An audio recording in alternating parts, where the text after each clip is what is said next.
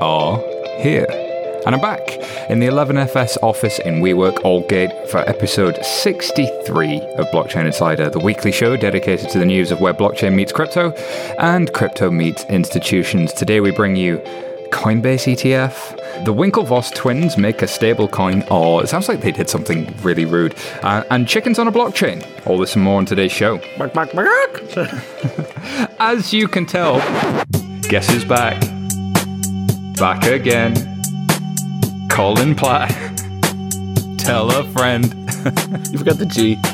Yeah, but like it doesn't work with the rhyming signature. I was trying to tell producer Petra that it, you've got to make this rhyme. Look, I told you it was a shit line. You guys. It was not a shit line. Any hip hop reference is absolutely okay. How well, are you, sir? definitely better than football references. mm, we'll see about that, sir. We'll see about that. How's life near your field? Uh, warm. I came here and I, I heard it's going to rain tomorrow, where it's like 30 degrees back home. Like, I'm not sure why I'm here, Are but things growing in your field with all that warmth, or is it scorched earth? well, not quite. It's still, you know, beautiful, abundant Val de Loire. We have lots of wine and it is fantastic. Uh, I don't trust anything you're saying. We're joined by Vilisanitu. Did I say your name right? Nope. We're joined by this guy. Uh, do you want to say your name away from? Sure. So yeah, I'm Ville Sointu. That's the way I pronounce it. Uh, It's like the same thing. yeah, okay, fair enough.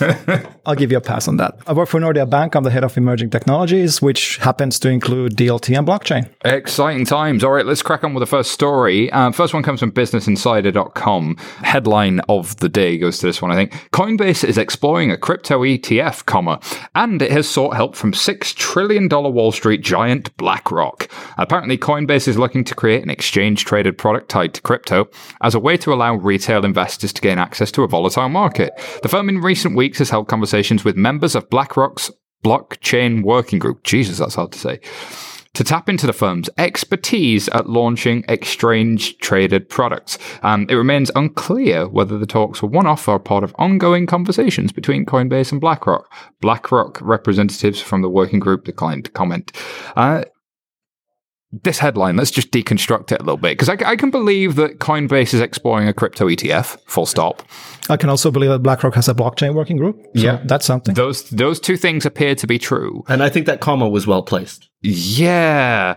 Th- these things being connected, though, all in one headline, imply that there's more to it than meets the eye, which I don't think there is. Yeah, we, we were talking about this before the show. Like, we've been in this for a little while, and it feels like the headlines that came out in 2014, where it's like this one guy from something that's kind of remotely Bitcoin related showed up at a bank and had lunch with a guy, and somebody found out about that. And then that means that automatically Barclays is now buying Bitcoin, right? Mm-hmm. And it's Business Insider doing it. That's that's kind of the really alarmist thing here. Like, I mean, I know they're not the bastion of like amazing headlines. We throughout- love you, Frank.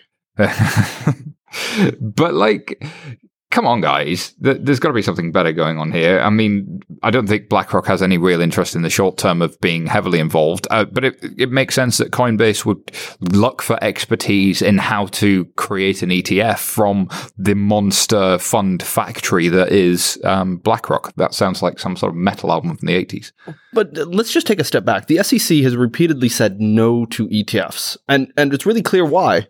They don't control the underlying markets, and they don't want to like give away control to some unknown Chinese exchange that doesn't really do KYC, doesn't really make sure there's no market manipulation, it doesn't participate in market surveillance here. and make it easy. Like, why would they? Just because BlackRock or Coinbase is involved doesn't necessarily give them the comfort of doing these things. And I don't think that they're going to review their decision in any meaningful way unless it's a very, very strictly institutional focused ETF that isn't even marketed to retail clients. And if they're retail clients, go to an exchange, go to Coinbase and just buy your damn Bitcoin.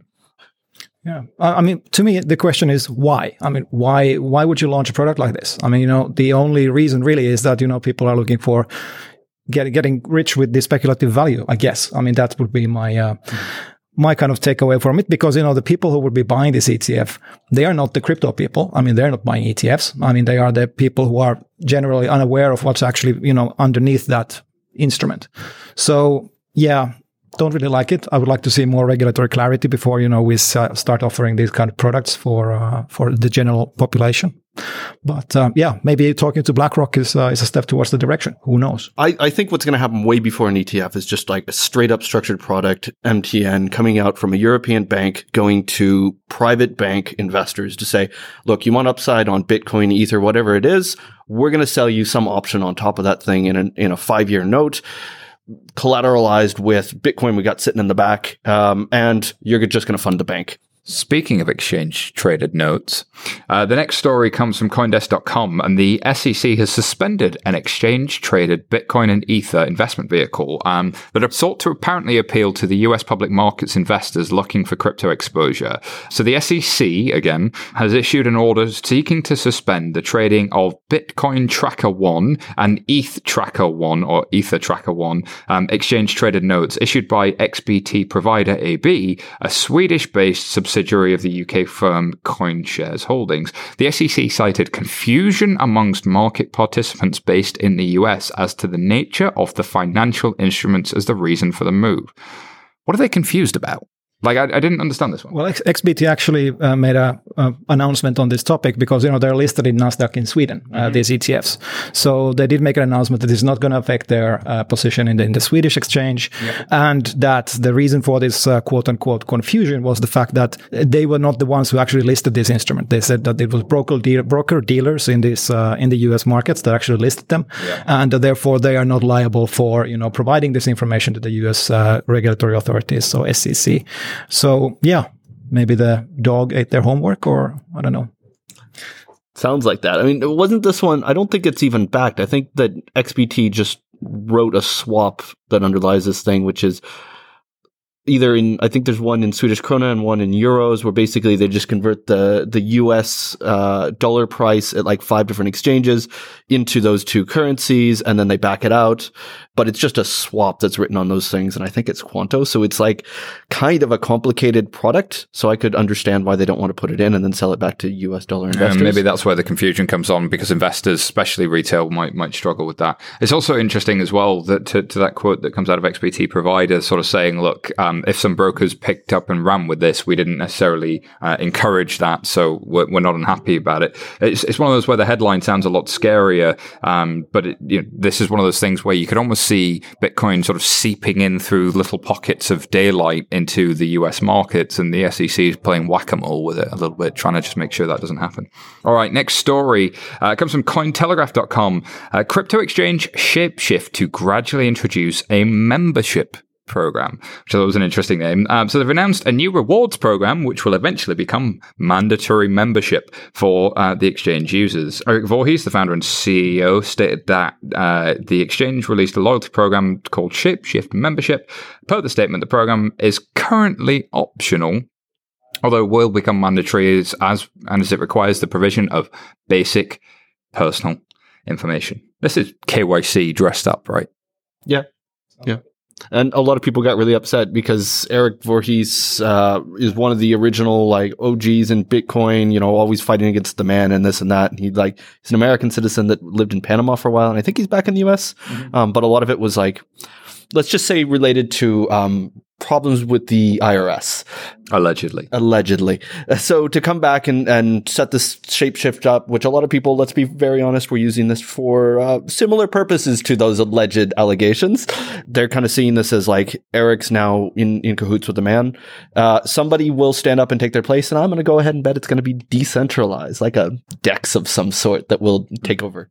Yeah, interesting enough, you know, LocalBitcoins, you know, this Finnish uh, marketplace for peer-to-peer Bitcoin uh, trades effectively, they had a similar thing. I mean, they they actually went in for registrations for you know high volume customers, and they got kind of bashed in the in the uh, in the crypto sphere uh, for doing that.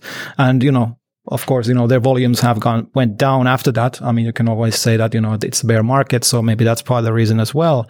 But yeah, it's going to be interesting to see, you know, whether this, uh, you know, loyalty uh, for your KYC is, uh, is going to fly uh, in the, in their customers. The regulators are coming and um, it appears that uh, the, the main motivator here is avoiding jail uh, because the consequence of operating a money service business in the US that doesn't perform KYC is actually jail. Um, so there's a pretty clear motivation Um, I, I, do like the way that they've tried to uh, craft this uh, message, though, which says um, there are apparently requests of many of their users who would like to have account related features, transaction history, whitelist addresses, email notifications, an increasing interest in the broad phenomenon of tokenization and to bring liquidity of various aspects of the business customer relationships, building loyalty programs in which the engagement between a business and customers itself can become an asset. And then uh, the practice of requiring customers to hand over personal private information is one we've struggled with since inception. To the extent that digital asset technology remains a legal grey area, we need to be prudent and thoughtful in our approach as we navigate the regulatory environment. Let me go ahead and translate that plausible deniability. So I do want to hold a candle for. Uh, I don't think that privacy is necessarily a bad thing, um, and the way in which we've dealt with uh, market surveillance in the past has been to invalidate your privacy. It was a blunt instrument, but it's sort of well, it didn't work, frankly. Uh, the UN estimates that of the 2 trillion laundered every year, uh, we detect about 2% of that money laundering and we go ahead and raise a suspicious activity report against 2% of the 2%. So invalidating your privacy is ineffective. So there is a, a clear uh, opportunity for something better, but I don't think the answer to that is uh, extensively uh, and uh, intentionally flouting the rules. This is kind of like making you take your shoes off at the airport in the US or not bringing liquids through the airports everywhere else in the world. Yeah. Like, yeah, it probably stops those those attack vectors. Um, and you know, we'll, we'll, notice the day we're recording this thing on mm-hmm. uh, as we talk about it. But like, at the end of the day, it's it's a political move, right? Mm-hmm. So follow the law. I mean, it's good that they're doing that, so they're not going to jail. Like, it's good that Eric Voorhees is is making a, a good business decision on this, and I see why people are upset. Um, the the problem is fundamentally political. Um, and maybe we should go at, at working with. I, I, don't know if it's just political. I think it's lack of education.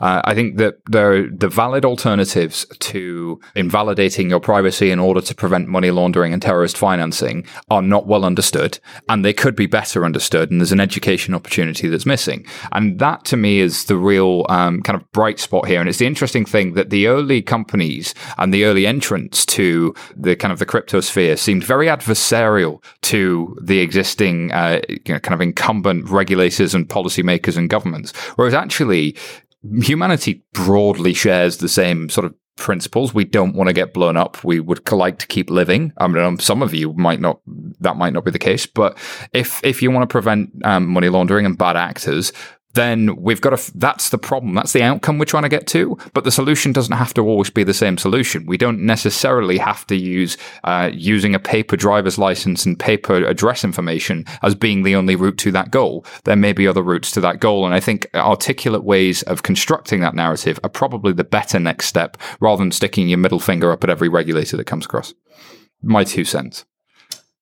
I'll get off my soapbox. Yeah, I mean, there's a broader question here of, of privacy in general. I mean, you know, do people really want privacy? And, you know, the ones that do, you know, why do they want it?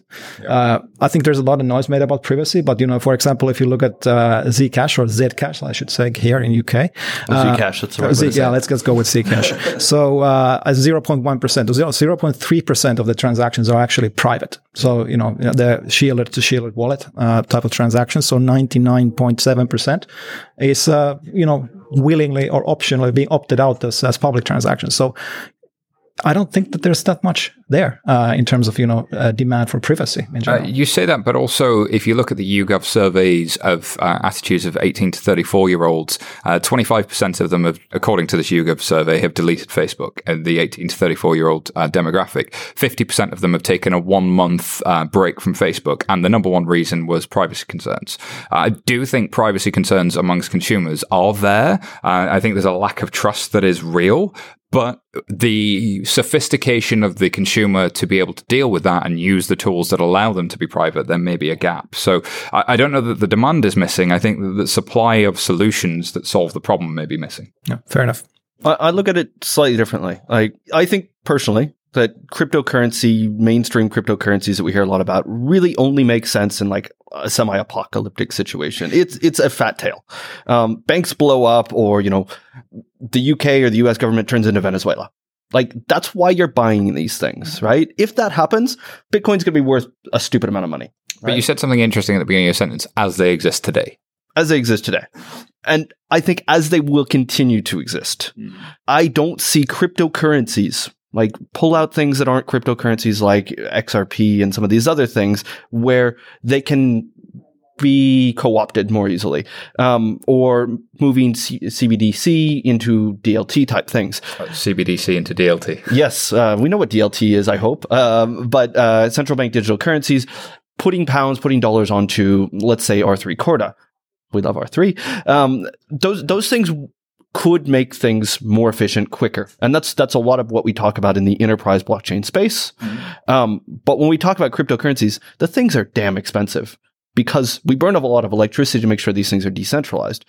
If we move that assumption back and say, well, you know, we can put KYC, we can put everything else on top of it, then you're just paying a really big premium for something that you don't actually use. So, so if you're going to use that, why the argument why? at all, um, like the Dfinity argument, the A16Z argument that says that these things are slow and clunky now, but that doesn't necessarily mean they have to be like that forever? I think that there's a reason they're slow and clunky, and I've spent a lot of time this summer looking at why they're slow and clunky, and I am 100% convinced that they will be slower and clunkier. And I think Vitalik Buterin just said something the other day mm. that he agrees with me as well. So go figure. wow. I think Vitalik feels to be having a bit of a crisis of faith at the moment in, in the middle midst of the bear market. Um, but uh, God bless Vitalik and uh, God bless R3 our sponsors. Um, time to get the cheap plug-in. Um, today's shill, episode, baby, shill. Oh yeah, yeah, shill, shill, shill. Today's episode of Blockchain Insider is brought to you by R3. Um, apparently, though, they said blockchain's not just for financial services. You can you can use a blockchain sitting near a field, Colin. I definitely have used an R3 core Corda blockchain or DLT more specifically next to a field. Uh, apparently, they say a bunch of other industries can reap major benefits: insurance, healthcare, pharma, automotive. Could the wine industry? I, I, sure hope so. I really hope so too. Uh, discover the potential for your business with the R3 Corda blockchain platform. Um, they uniquely offer privacy, interoperability, integration, and consensus. Plus, it includes the mission critical features that every complex business needs, including the world's only blockchain application firewall. BAF, right in your face. BAF. That's actually new. I haven't heard about that. That's pretty cool. Yeah, they announced it a little while ago, I think. Oh, yeah, see, it was part of the enterprise package. I think they went out with it in July. I think I didn't shell out for the enterprise package. yeah, that, that's the stuff you got to buy that you got to pay for. Um, but it's not censorship resistant, is it? No. um, neither is this podcast or their sponsorship up there. uh, the Corda platform, blockchain for every business in every industry. Head over to r3.com for more info. And speaking of R3, this is my favorite story. I'll just go. You you have this one. Whoopee! R3 is now a bag holder of XRP. R3 and Ripple Labs have apparently reached a settlement agreement on their token litigation. So we followed this a little bit um, over the last year or so, mm-hmm. where R3 apparently had done some work with with Ripple Labs, the company. And as part of this, uh, Ripple Labs, of their many, many billions and billions of XRP tokens, said, "Hey, we're going to write you an option for really cheap. Uh, I think like zero point zero zero eight five dollars. Guess less than a penny. Back at the time when they were worth less than a penny, uh, now they're worth what twenty five cents or so. So 25, 35, something. It'll like be up or down forty percent from where we are by the time this thing gets released on Thursday, and by the time you listen to it Friday. So apparently, five billion of these things were were on the table. Um, there was some litigation where Ripple Labs said that R three didn't fulfill. Uh, R three said yes, they did. You can't terminate this contract. La di da da da. Fast forward a year they have just now announced that they're going to settle after lots of lawsuits flying left, right, and center. I don't know if they, we don't know how much they got out of this. I would imagine it's probably not all 5 billion. I see somebody that probably does know, but isn't going to be able to tell us, um, sitting across the table.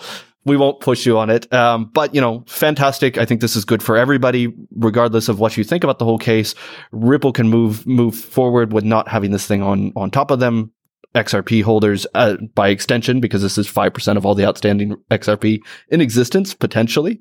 Um, and R3 potentially has a new round of funding. there go your funding problems, boys.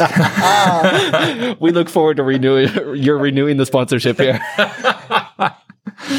oh, God bless. I think them. everybody just wanted, wanted to move on. I mean, you know, if you look, if you look at the kind of price uh, development during this time of this litigation, you know, it's been going, mm-hmm. you know, to a certain direction uh, in terms of XRP price, and you know, you know, suddenly maybe it just wasn't worth it to continue this whole conversation. And to say sensible things, I think both businesses are in a position where they're seriously focusing on they've got a lot to execute, they've got a lot to deliver, they've got clients who want to see the end product working, um, and they've got to ship code and they've got to make things work. And and this allows them to focus on that. It's one less distraction. Yeah, and a bit of the same thing with Ripple as well. I guess you know they have uh, you know bigger things to worry about right now than uh, the R3 litigation certain class action lawsuits that we've covered in the past. Um, speaking of Ripple, um, speaking of bigger problems to worry about, yeah, um, Quartz.com, Ripple's general counsel has left the company at an awkward time. So, um, a series of vowels um, that I'm going to pronounce, uh,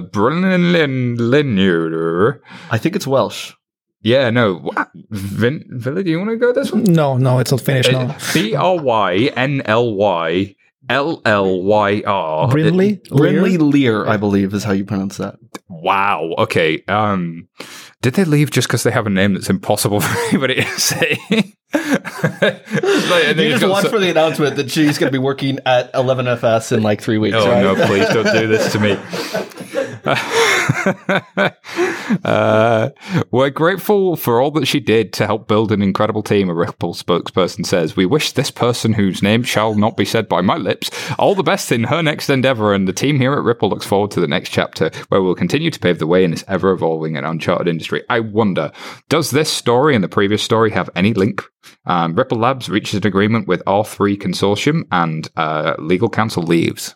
Well, there's also that big, you know, hammer sitting over the top of uh, XRP potentially being considered a security tied to Ripple Labs, the company. Mm-hmm. Um, you know, there's a, there's a few headwinds out there uh, for Ripple. We talked but about they've hired some heavy hitter former SEC folks, haven't they? And I think, like, if you look at the caliber of people they've hired recently, they've they've really gone out for people who know what they're doing.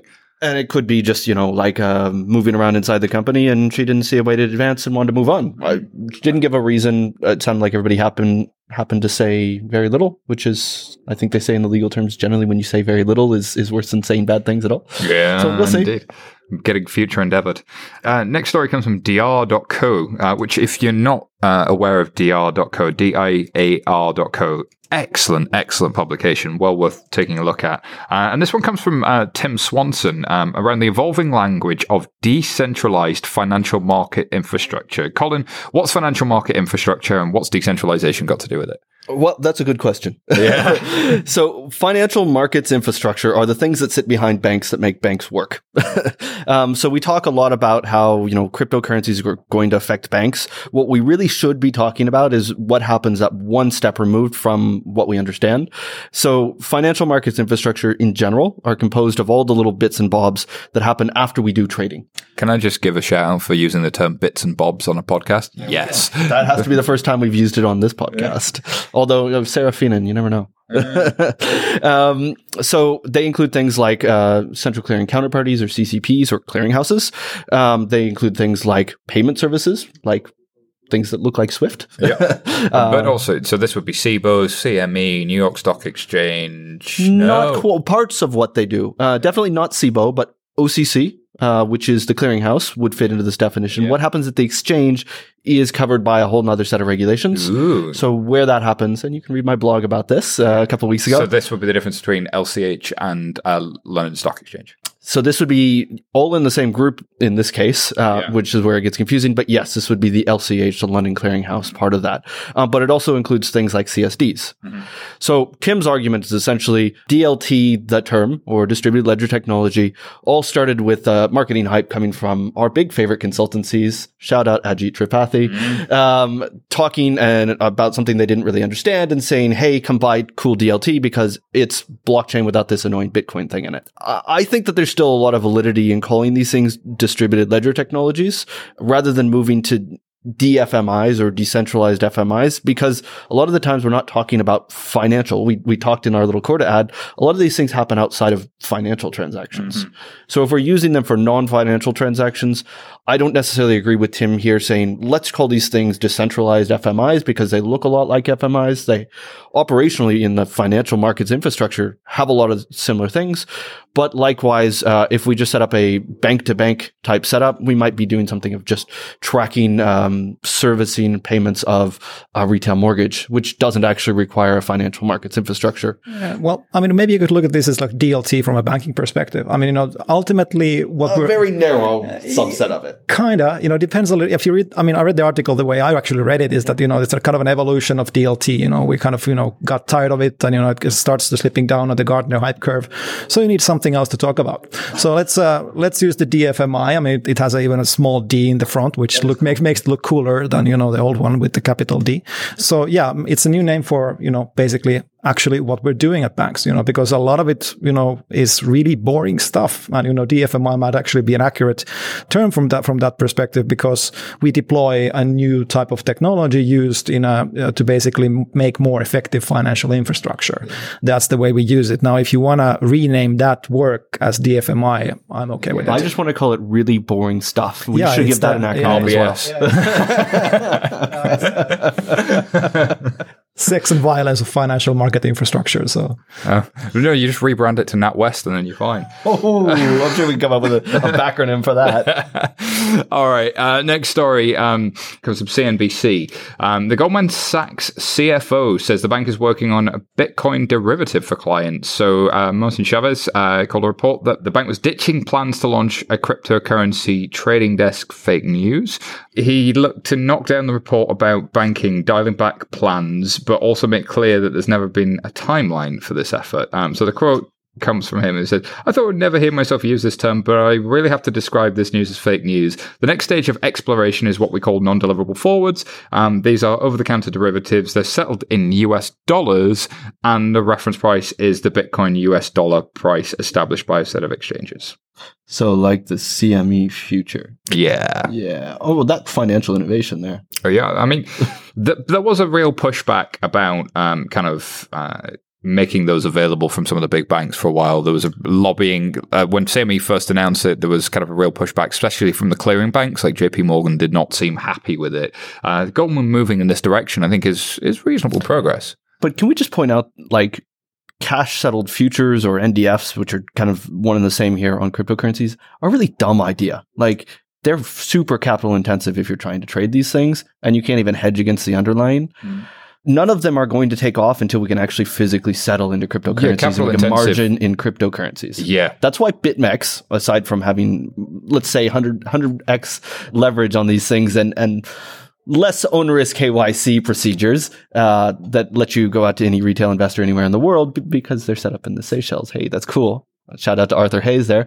That's why they tend to have a lot more business than these major brands we hear about because they just make more financial sense. yeah. Well, uh, doesn't the CME require thirty percent collateral up front on some of these things? And that's really expensive compared to other asset classes. So yeah, it would make sense that you do it in the nature in the natural class. Yeah, I mean they they basically take a step back here. I mean, you know, moving from a trading desk into into an instrument like this is a is a you know a step back clearly. You know, so they're they're messaging that you know yes we're looking at this space, uh, we're aware what's going on, and uh, we're gonna see if there's anything tradable there. And I think a lot of people had just assumed when this news first came out that Goldman Sachs was actually going to be out making purchases of Bitcoin, the underlying spot. And um, people noted when this came out, I think Bitcoin and other cryptocurrencies dropped in the realm of 10% in one day.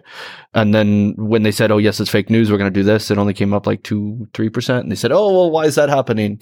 Obviously, you know, when it's a bear market, bad news sells better than good news. Uh, It's weird, isn't it? Uh, it's it's almost like there's this whole like whirlwind of headlines and half truths that then seem to either a massively correlate to the price or b completely don't correlate to the price which you can see why if you step step back from that the regulators think this looks a lot like market manipulation and pump and dump but even in bitcoin. Do you think that's what's going on or can you see why it at least looks that way?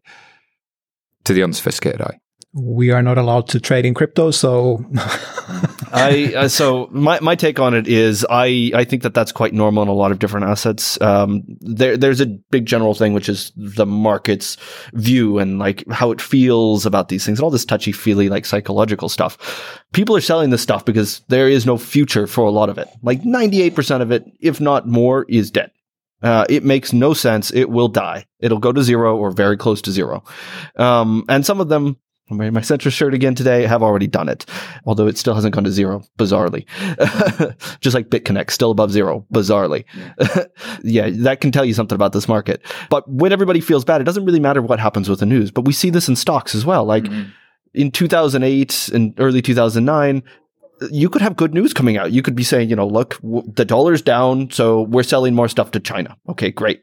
Um, but it was still late 2008, early 2009. It didn't matter because prevailing market sentiment is prevailing market sentiment regardless. and that, that's what it is. So, like, I think if you look at it, you have to get down to really a micro level of when these things come out and look at what happened in the order books to say whether market manipulation is there. Mm. But I think people that are looking at these big numbers and saying market up and down 20, 30% market manipulation, that's not how market manipulation generally works. It's those like ticks. It's that, you know, basis point movement that happens a little bit too early or a little bit too late yeah. that is market manipulation and that's people getting in or out mm. around news. And it's not the market moving up or down. You're not jumping off the, the top of a waterfall and riding it all the way down because you manipulated the market. You're just trying not to hit the rock as you come down. Duly noted uh, next story comes from Forbes.com. Uh, apparently, enterprise blockchain struggles to carve out a niche. Enterprise blockchain uh, is at the bottom. DFMIs. The DFMIs. Yeah, that, that was at the bottom of the hype cycle. You just said this is over. Like you should yeah, part of what you're doing. You you're manipulating the market now, Simon. Yeah. Talking it down, fun. no, but this is the regular evolution, right? You know, if uh, we were quite the banks in 2015 really started looking into this space, we moved quite quickly from Bitcoin to blockchain to DLT and now to DFMI. And obviously, as we go along, you know, people get bored. Uh, it's a bear market. Uh, it kind of has uh, imprints its uh, kind of uh, to what we're doing as well, even though it's completely different. I mean, the enterprise blockchain space is completely separated uh, from from these uh, crypto markets. But ultimately, people working in this space, like myself, I mean, we don't really care. We we know it's boring. We know you know we're gonna have to wait for the kind of really big uh, results to come out, and ultimately when they come out, people won't even notice that it's actually using blockchain tech or DLT necessarily. So uh, it's almost by design. Uh, I think you know the uh, as we're kind of heading down the hype curve, a lot of the noise will go away. Uh, and you know you've heard me saying in the past that I actually consider that as almost like a good thing because you know that that kind of uh, takes away a lot of this you know people making a lot of noise about nothing nothing, and then you can actually focus on delivering uh, actual services. So, yeah, I think uh, it is true. We are, you know, we're down on the hype curve, uh, but it's uh, it's a good thing. Where do you stand on the long term prospects for enterprise blockchain, Colin? Is, is is it dead as a doornail, or is it just quietly there shipping? I think a lot of it makes sense if you start looking at how you fundamentally overhaul the way you do business and maybe what your business is. Mm-hmm that said, I think that there's a lot of stuff that's massively, massively oversold. Uh, when you get I saw some statistic from one of the big consultancies that'll go unnamed saying, you know, like 87% of oil and gas companies understood or had experts in their organization on blockchain. You said, right, we haven't quite reached that trough of despair here, um, or whatever it is. There's still a lot of people that think they understand this stuff where they haven't even really started to understand it. They just maybe read a Tapscott book. That's one good thing. It, it's very much to your point. When this stuff gets boring is when stuff gets done. Like nobody gets excited about building a new website because it's going to fundamentally change everything. People might get excited about the features, but not the fact that you're building a website. Generally, people go, "Oh, why do you have to build a website? Why do you have to do all this stupid stuff in the background?" Like, just website it. Like, it doesn't need all of this like fancy elaboration. They're more concerned about like what colors the background. This is typical for a um, technology's development. You see this initial hype, and then you see the hype go away, and people get on with building stuff. But what are people actually building? Like, what, what what's it tangibly going to mean? Well, I mean, few tangible things. I mean, my favorite, of course, I was earlier in the podcast this year talking about WeTrade, of course. So no need to repeat those. Uh, what we're doing there, it's basically a trade finance network uh, for uh, for SMEs or uh, SMBs, I guess, uh, small small uh, companies anyway.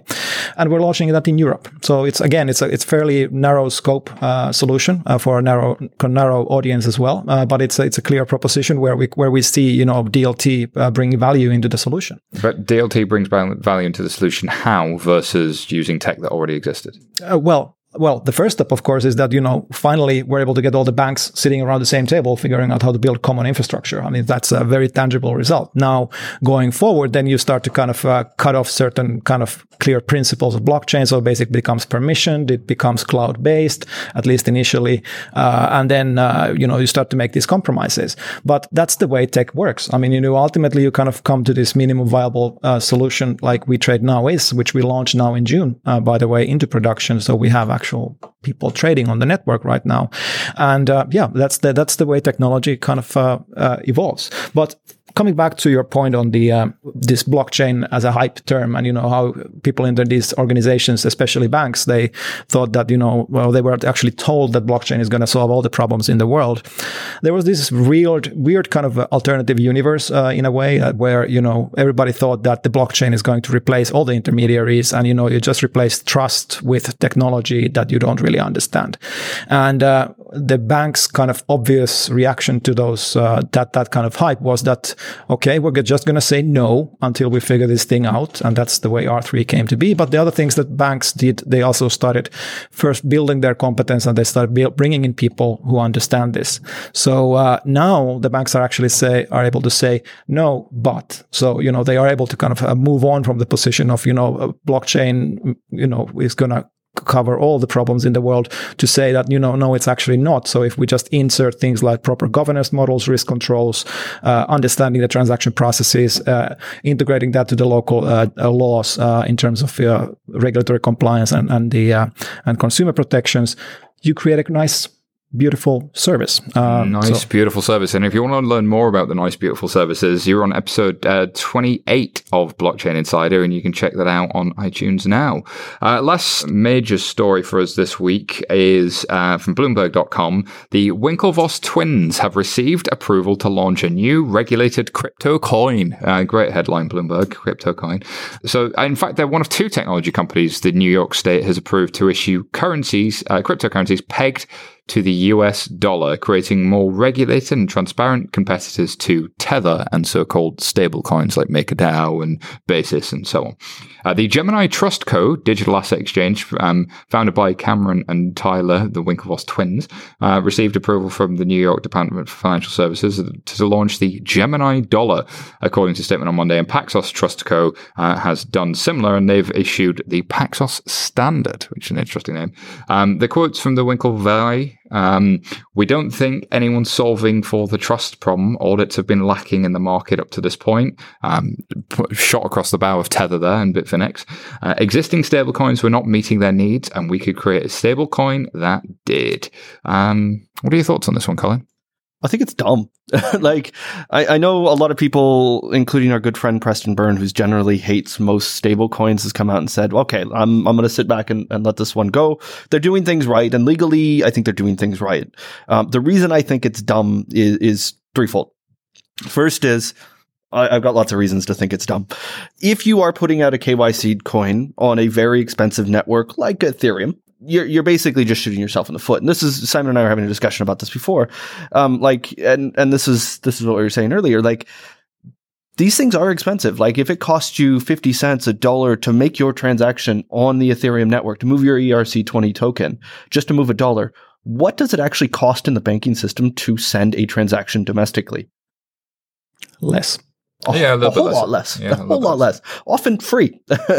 yes, the banks probably pay something in the background, but it's it's fractions of a penny, probably. Maybe a penny. Maybe.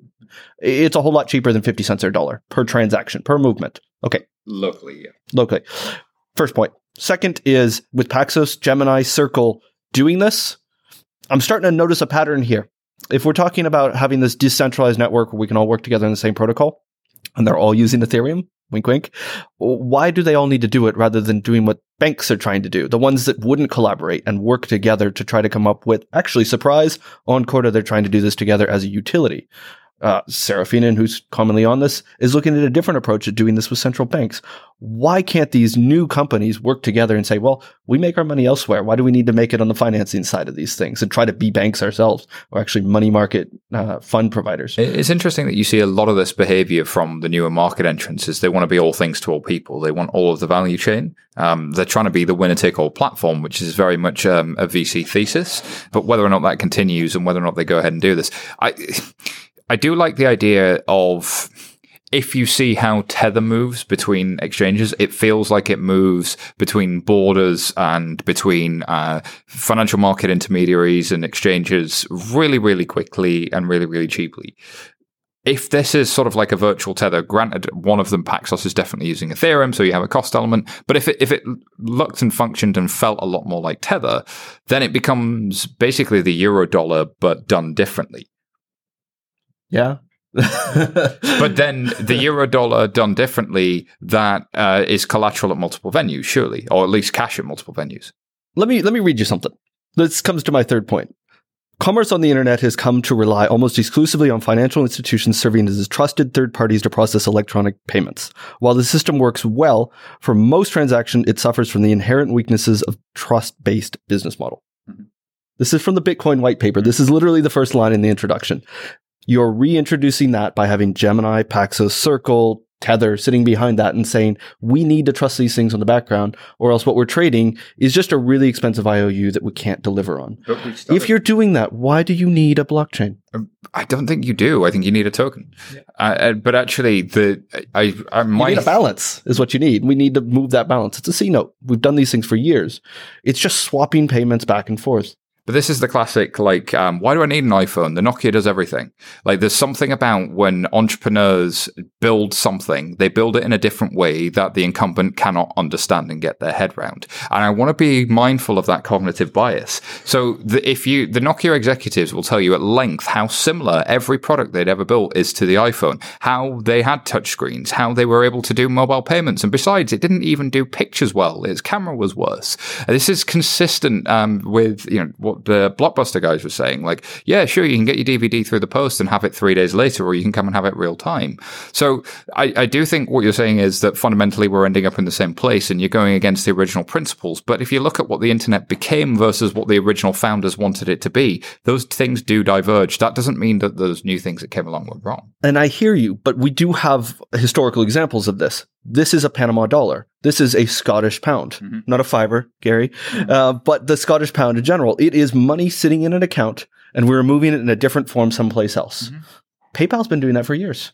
I, I think it's why different. do we need PayPal? I think it's different. I really do because PayPal is fundamentally a closed network, uh, and therefore uh, that closed network does not operate with any sort of standard that I can I can interact with. It has some APIs, but I need a legal relationship with them. And what you're saying, I believe, is well, I need a legal relationship with Paxos. I need a legal relationship with Gemini. That's exactly what I'm saying.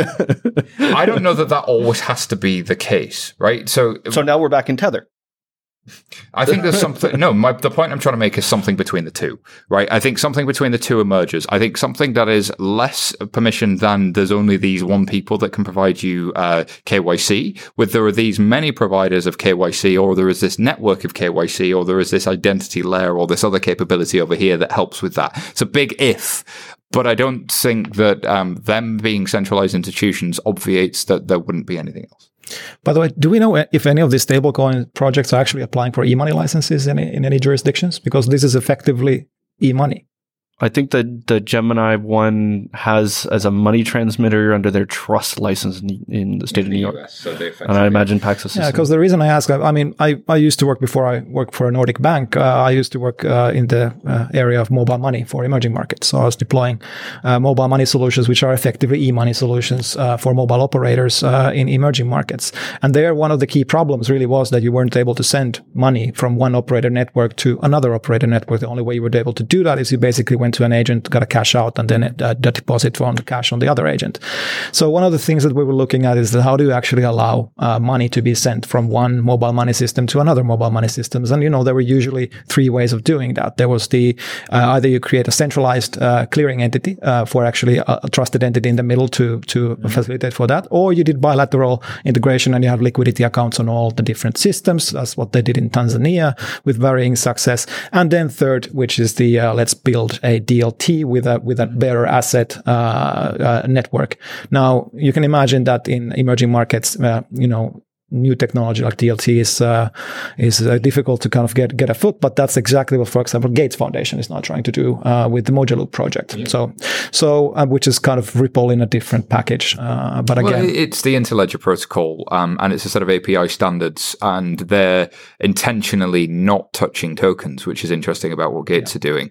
Uh, but it, but it, that does link to the point that I was actually trying to make is that this is how do you represent value um, that's pegged to cash cash held in an account somewhere that looks like um, a cryptographic token that represents that value. It's much more like e-money, but it f- acts and behaves almost as if it were Tether, but you've got a regulatory framework around it. I do think the answer is somewhere in the middle. I think the telco example is almost perfect. I think Interledger Protocol is probably an interesting part of that. And, and to me, I, I, I've had a, a, lot of people um, sort of uh, poo-poo all of the work of uh, various organizations, but I think Interledger is still something that's really interesting. Um, and W3C and and that collaboration could be could be something to watch. Listen, we are running over time, um, and we've got to very quickly cover um, a CoinDesk.com story. A major French soccer club plans to launch its own cryptocurrency. we don't need to cover this.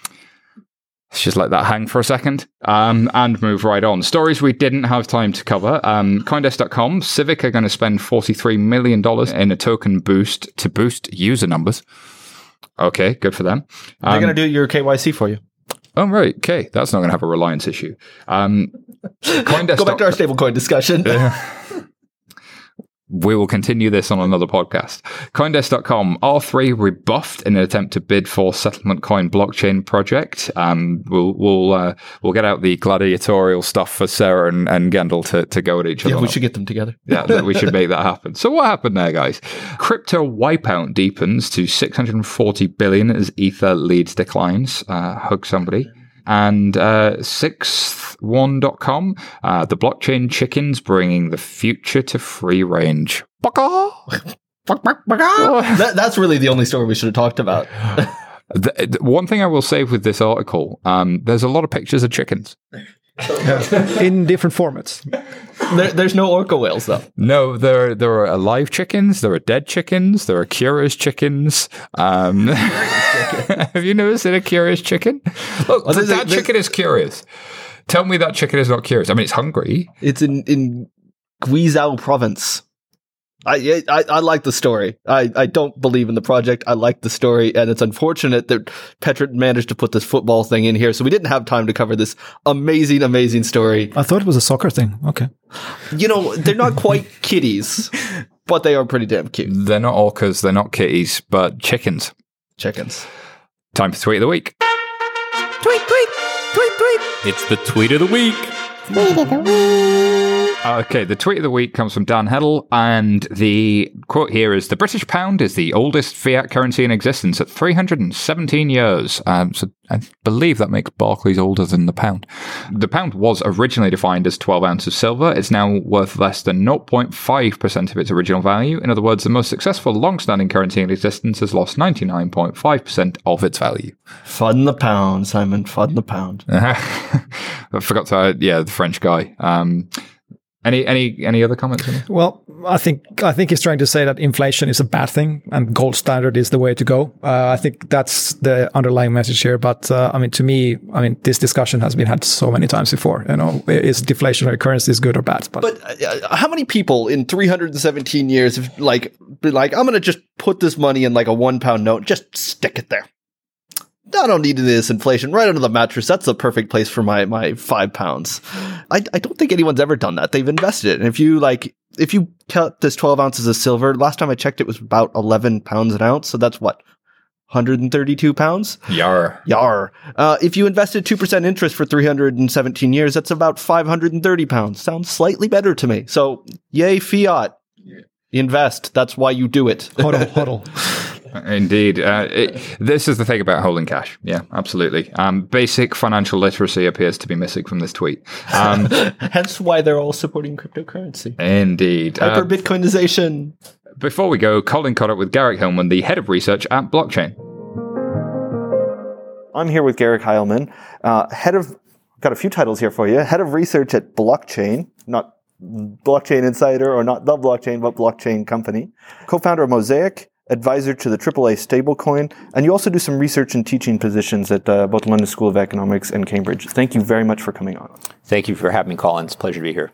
So, aside from from these uh, that I just rattled off, can you tell us a bit about what you do for uh, these different institutions and, and companies? Right. So, I mean, I, I've you know uh, mostly focused on research uh, since I got interested in crypto in 2011. Uh, I was during my PhD at the London School of Economics. I was studying currency black markets at the time, and uh, I learned about this thing called Bitcoin, and I wondered what the heck is it?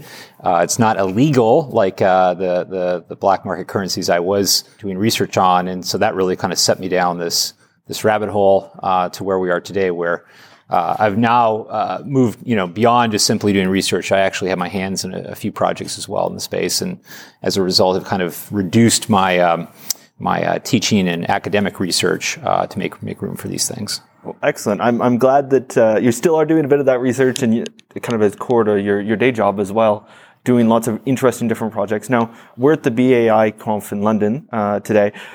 You gave a really interesting panel uh, just previously that we were talking about as, as you came in. Um, can you tell us just kind of some of the highlights from that, and then we'll kind of delve into some of these other things? Sure. So it was a panel on institutional adoption. I think many people rightfully are looking at large institutions as really, you know, kind of a, an important group to come into the space to really drive uh, further, you know, uh, price increases and, and, further integration with traditional uh, finance, financial services and other sectors of the economy, and kind of what are the barriers to institutions, uh, you know, taking that step. Obviously, um, you know, regulation is, something that gets talked about a lot. Custody as well. You know, institutions getting more comfortable with things like private keys and how those can be stored and managed.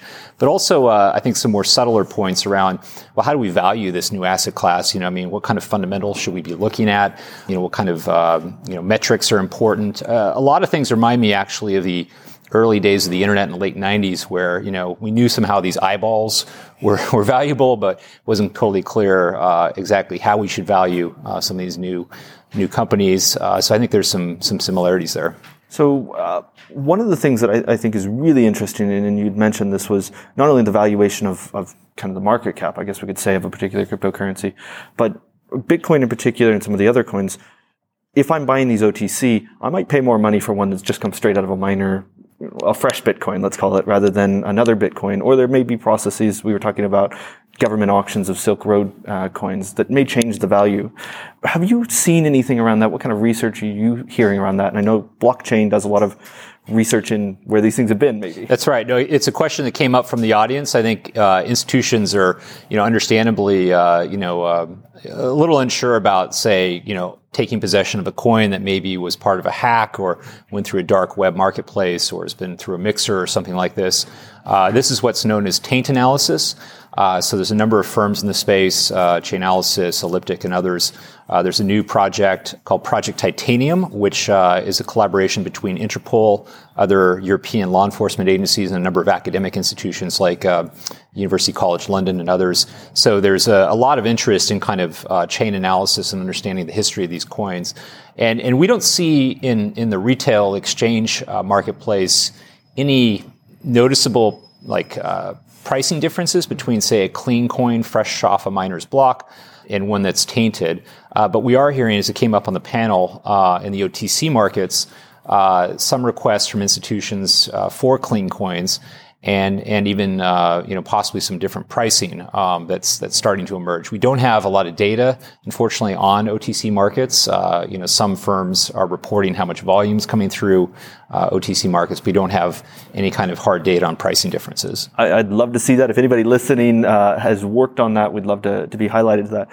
One of the questions I'd ask inside of that is not just kind of the criminal aspects that, that, people talk about within this. But Isabella Kaminska wrote a, an interesting article a few years ago talking about a lien problem, meaning at some point, because you can trace all these things, a court might come and say, okay, Colin had a Bitcoin, he sent to Garrick, but Colin stole that Bitcoin. Um, so Garrick has to give it back to, to us, the court, um, which means that Bitcoin for you becomes worthless. I mean, is that part of the equation or is it purely down to this kind of taint of it's been through a dark market or something? It's an interesting question. And, and I think, you know, there, you know, with all these things in crypto, we're, we're wondering if, if, you know, existing laws will apply.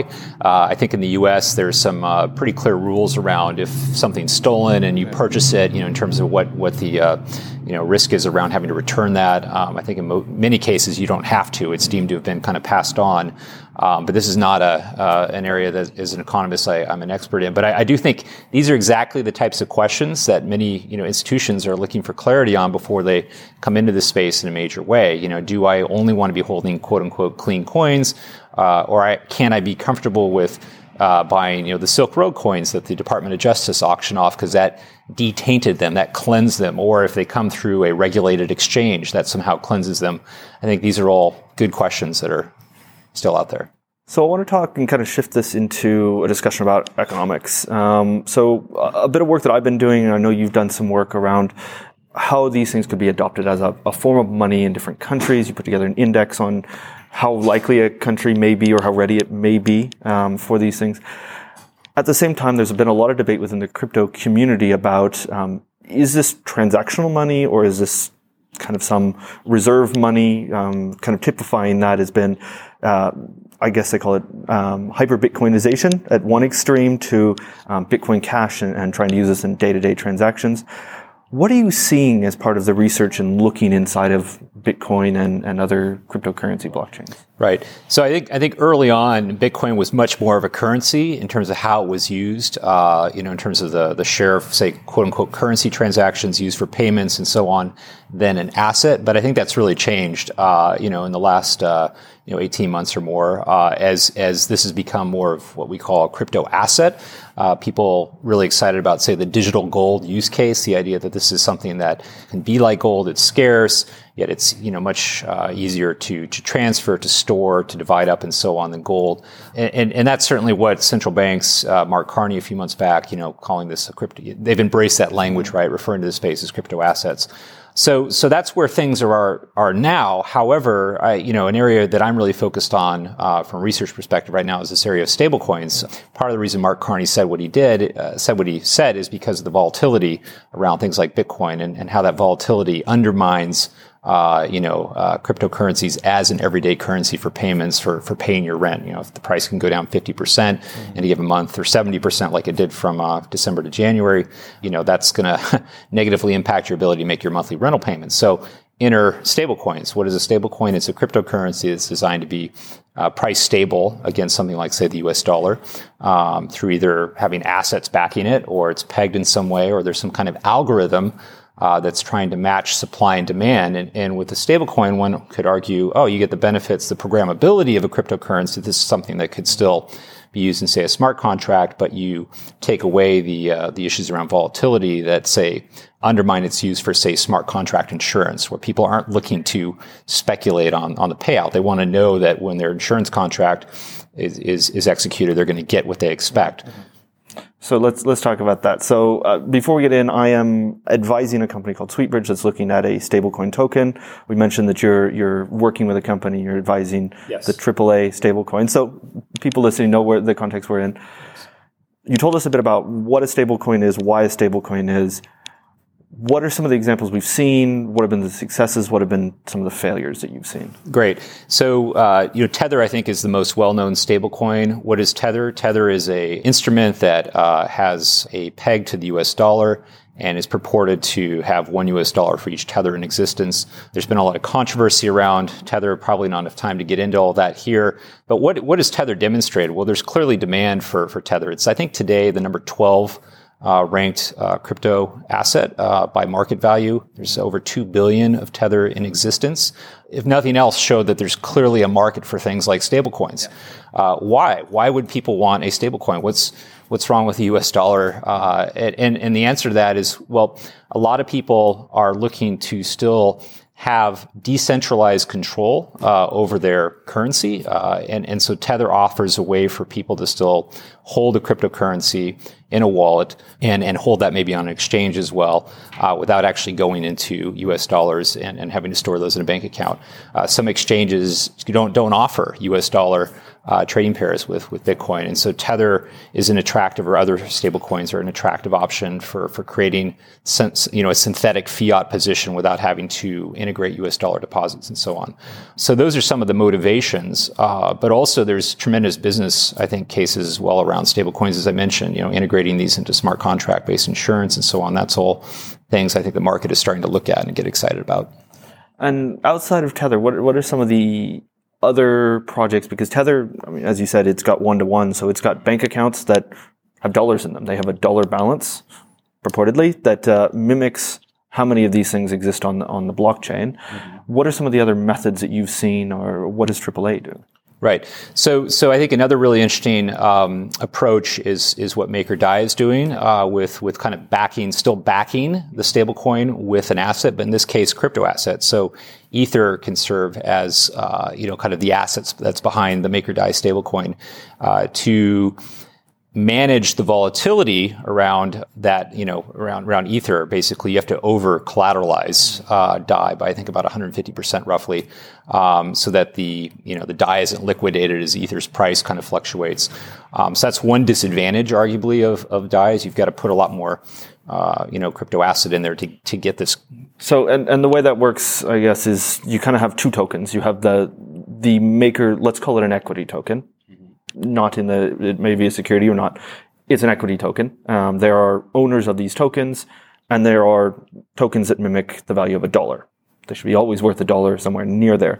And um, basically, kind of the promise is you can go from that dollar back into this other one if the value were to go up or go down and move away from that.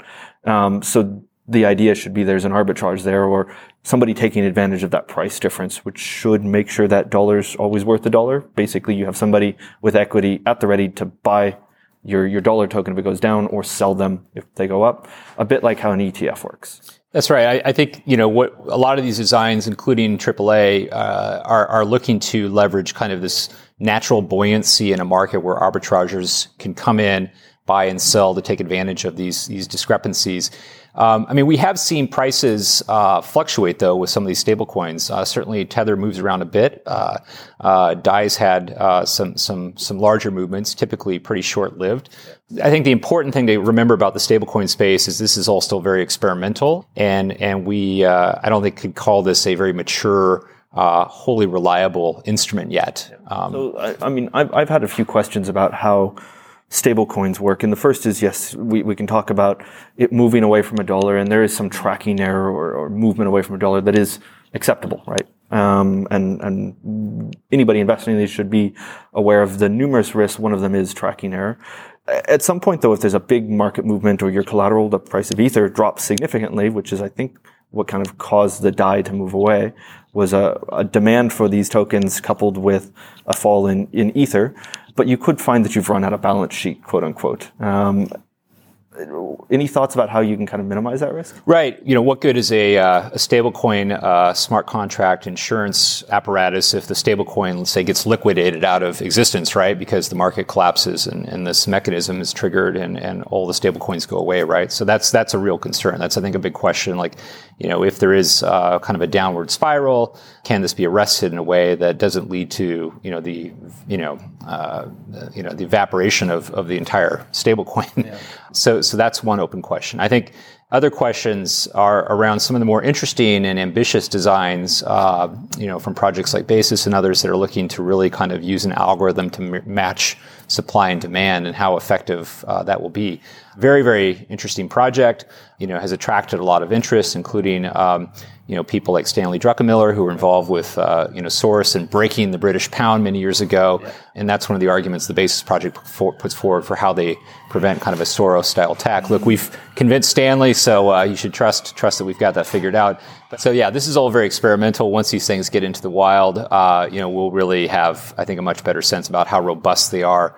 Um, you know, I mean, also the other thing is a lot of these rely on on exchanges, right? That that you know, oftentimes during a big you know, bull market, you know, go offline and, and, and are down for hours, if not days. And, and, and how does that work? You know, if you don't have the exchange infrastructure in place to, uh, to, you know, manage the liquidity and, and the trading that the, these systems require. So a lot of open questions, but at the same time, huge potential, I think, to solve a really big problem in the crypto space, which is the volatility issue. And if someone can crack that, um, many people, myself included, uh, see this as a major potential tipping point for wider adoption of crypto assets. I mean, if nothing else, it, it's, and I think you, you kind of alluded to this, uh, it's a very interesting economic petri dish uh, to be looking at these things. And uh, I say that kind of uh, half jokingly as well, because it is a lot of real money on the line, and people need to be very careful. And it's something we say on the show a lot: is don't put any money you're not actively ready to lose. Um, and it's it's not an investment right now; it's a gamble on this petri dish maybe working.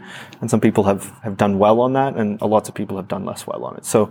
If you're looking at stablecoins, definitely do your own research. Definitely spend time understanding how these things work, and um, no, only put in money that you're willing to lose, uh, and no more. I think that advice is very sound, and I wholly support it.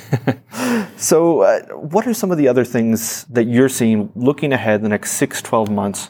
What to you says, right, cryptocurrencies are, or blockchains are on track or they're not on track? Right. So I, I, think the security token uh, area is quite interesting, and as we start to get more clarity from regulators around, um, you know, what is a security in the space, what is not. Big news last week uh, from the SEC that they don't deem Ether in its current state, at least, to be a security. That may be oversimplification, but uh, you know, certainly the market interpreted that as, oh, whew, sigh of relief. You know, uh, we're not trading an unregistered security currently on our exchange if we're trading Ether. And CBOE and others said, oh, this paves the way to, you know, to Ether futures like we have Bitcoin futures.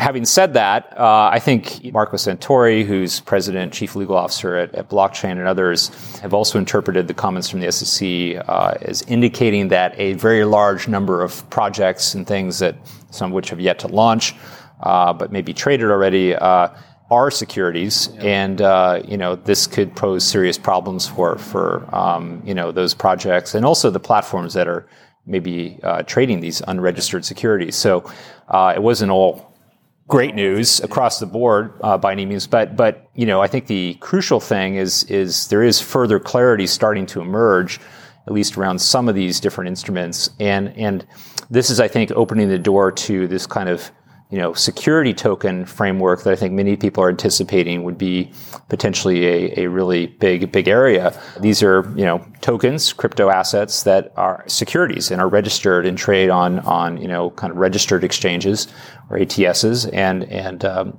you know, once you, uh, start thinking about, wow, what could we tokenize? You know, I just was listening to Jeremy Allaire's presentation. I mean, his theme these days is let's tokenize everything. Let's tokenize real estate. You know, the things that aren't currencies aren't commodities, and our securities would be listed on regulated uh, securities exchanges. So you've seen you know companies uh, racing to uh, either acquire or build this kind of capability to offer security tokens, and I think that's certainly an interesting space to watch over the next 12 months. Uh, definitely a lot of investment, a lot of interest around it. I, I have my reservations about it, but let, us come back just real quickly on the on the Ethereum being considered uh, a security or not. I, I, would just like to point out that uh, it is a very senior person who expressed this from, from the SEC during a conference. It isn't an official statement per se, which I, I believe Marco Santori pointed out on Twitter, but it does bring up a lot of interesting questions about how they're thinking, and I think it is a very good indication um, for people saying the coast is clear. Perhaps um, consider that when you're when you're out trading and uh, investing, quote unquote, or otherwise putting money into it. Right, right. No, I I, I would uh, I would echo that thank you very much for coming on. Where can people find out more about you? So uh, you can come to my website, uh, hileman.io, for uh, you know links to research I've published and, and other you know data and information. Um, I'm on Twitter. Not a huge user of Twitter, but I try to put a few things out there and. Uh, um, you know, come to the websites of the different projects we mentioned at the start as well for more information. Great. Thank you very much. Thank you, Colin. All right, thanks, Colin and Garrick. Um, you got away from your field, and you'll be getting away from your field again at Blockchain Live soon, I'm sure. Um, we're 11FS, and we're a challenger consultancy working to shape the next generation of financial services, and we're doing it right now. Digital banking's only one percent finished, Colin. Only one percent. What yeah. about blockchain? Oh, Jesus. Let's not go there. Um, we're taking the show live on the 26th of September to the London Olympia for Blockchain Live. We're going to be doing the show there live. We're going to be interviewing people. We've got our own little space. Does that mean I have to be sober? Um, eh, you know, Relatively. relatively sober. So if you want to go throw things at Colin G. Platt or you want to hear more about his field, um, make sure you come down to Blockchain Live and you can find out more at blockchainlive.com. Simon will be giving away ETH. oh my god, you're a Twitter bot. Okay. Um, and if you want 30% off your ticket price, um, you could do Use the ETH that Simon gave you. use M11FS18. That's M11FS18 for 30% off your ticket price. Um, and you can pay in any currency um, that's fiat based, that's also pounds. So, Scottish pounds? yes, I believe so. How about, uh, I don't know, like Ascension pounds? Tether pounds. Does that exist? No. Why is there no stable coin in pound? Well, Why would there be a stable coin in pounds? Why wouldn't there be? Why would there be? Well, there's a euro based one. You're a euro based one. I am, yes.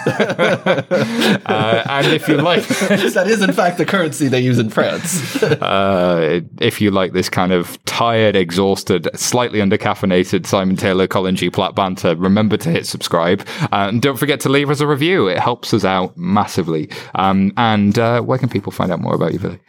Uh, you can find me on Twitter at ville underscore s. Colin G. Platt. That's the one.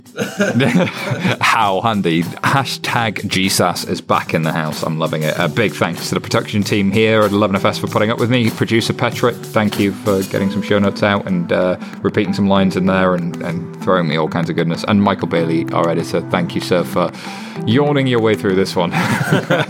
Once again. uh, we, we love you, sir. And thank you for listening.